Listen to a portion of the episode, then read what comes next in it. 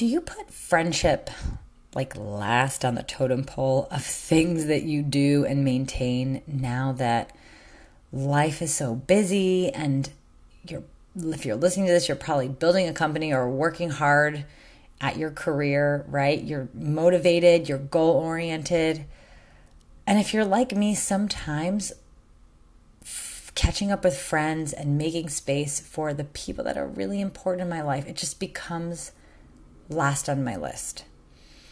And I am challenging you, or I am hopefully inspiring you and myself in the process because these motivations are always just reminders for myself mostly but to take time to make a phone date with a friend or in real life coffee date or dinner or drinks or whatever but to do something that's going to fill your cup because I find that I, I love my friends and they're so important to me and I think about them so often but the amount of action that is that is like taken to actually carve out the time it's so difficult and it becomes even more complicated because our friends are in the same exact boat. I don't know if you experienced this but i often have these moments where we're like playing phone tag and life gets in the way and oftentimes for me it's nice to just like call in a random moment when i have a second but that very rarely coordinates with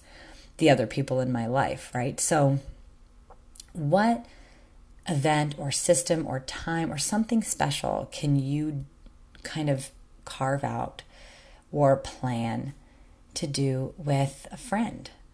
And it could be as easy as sending a text message, because at the minimum, like that is something, right? I'm thinking of you, or like I miss you, right? Or I love even doing Marco Polo, if you know that app. It's just like a video app, but for some reason I find it a little bit more like intimate than WhatsApp video. I, I don't know, just the the format of it is is just more friendly and feels a little bit more real life. And when I can, I like have a couple Marco Polo like threads going with some friends and it's always so nice and i feel like that is an app that lets you actually connect. But it's those moments of actually like catching people in real time also that just is so enriching.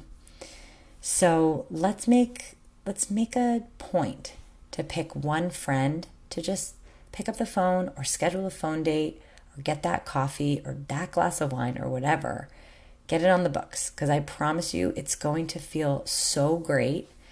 And what I'm aiming for is to make a practice of at least once a month, like isolating a day or an evening or whatever dedicated to catching up with a friend. Anyway, hope that motivated you to reach out to someone that you love and care about. And just at the very least today, tell them how much you miss them. All right.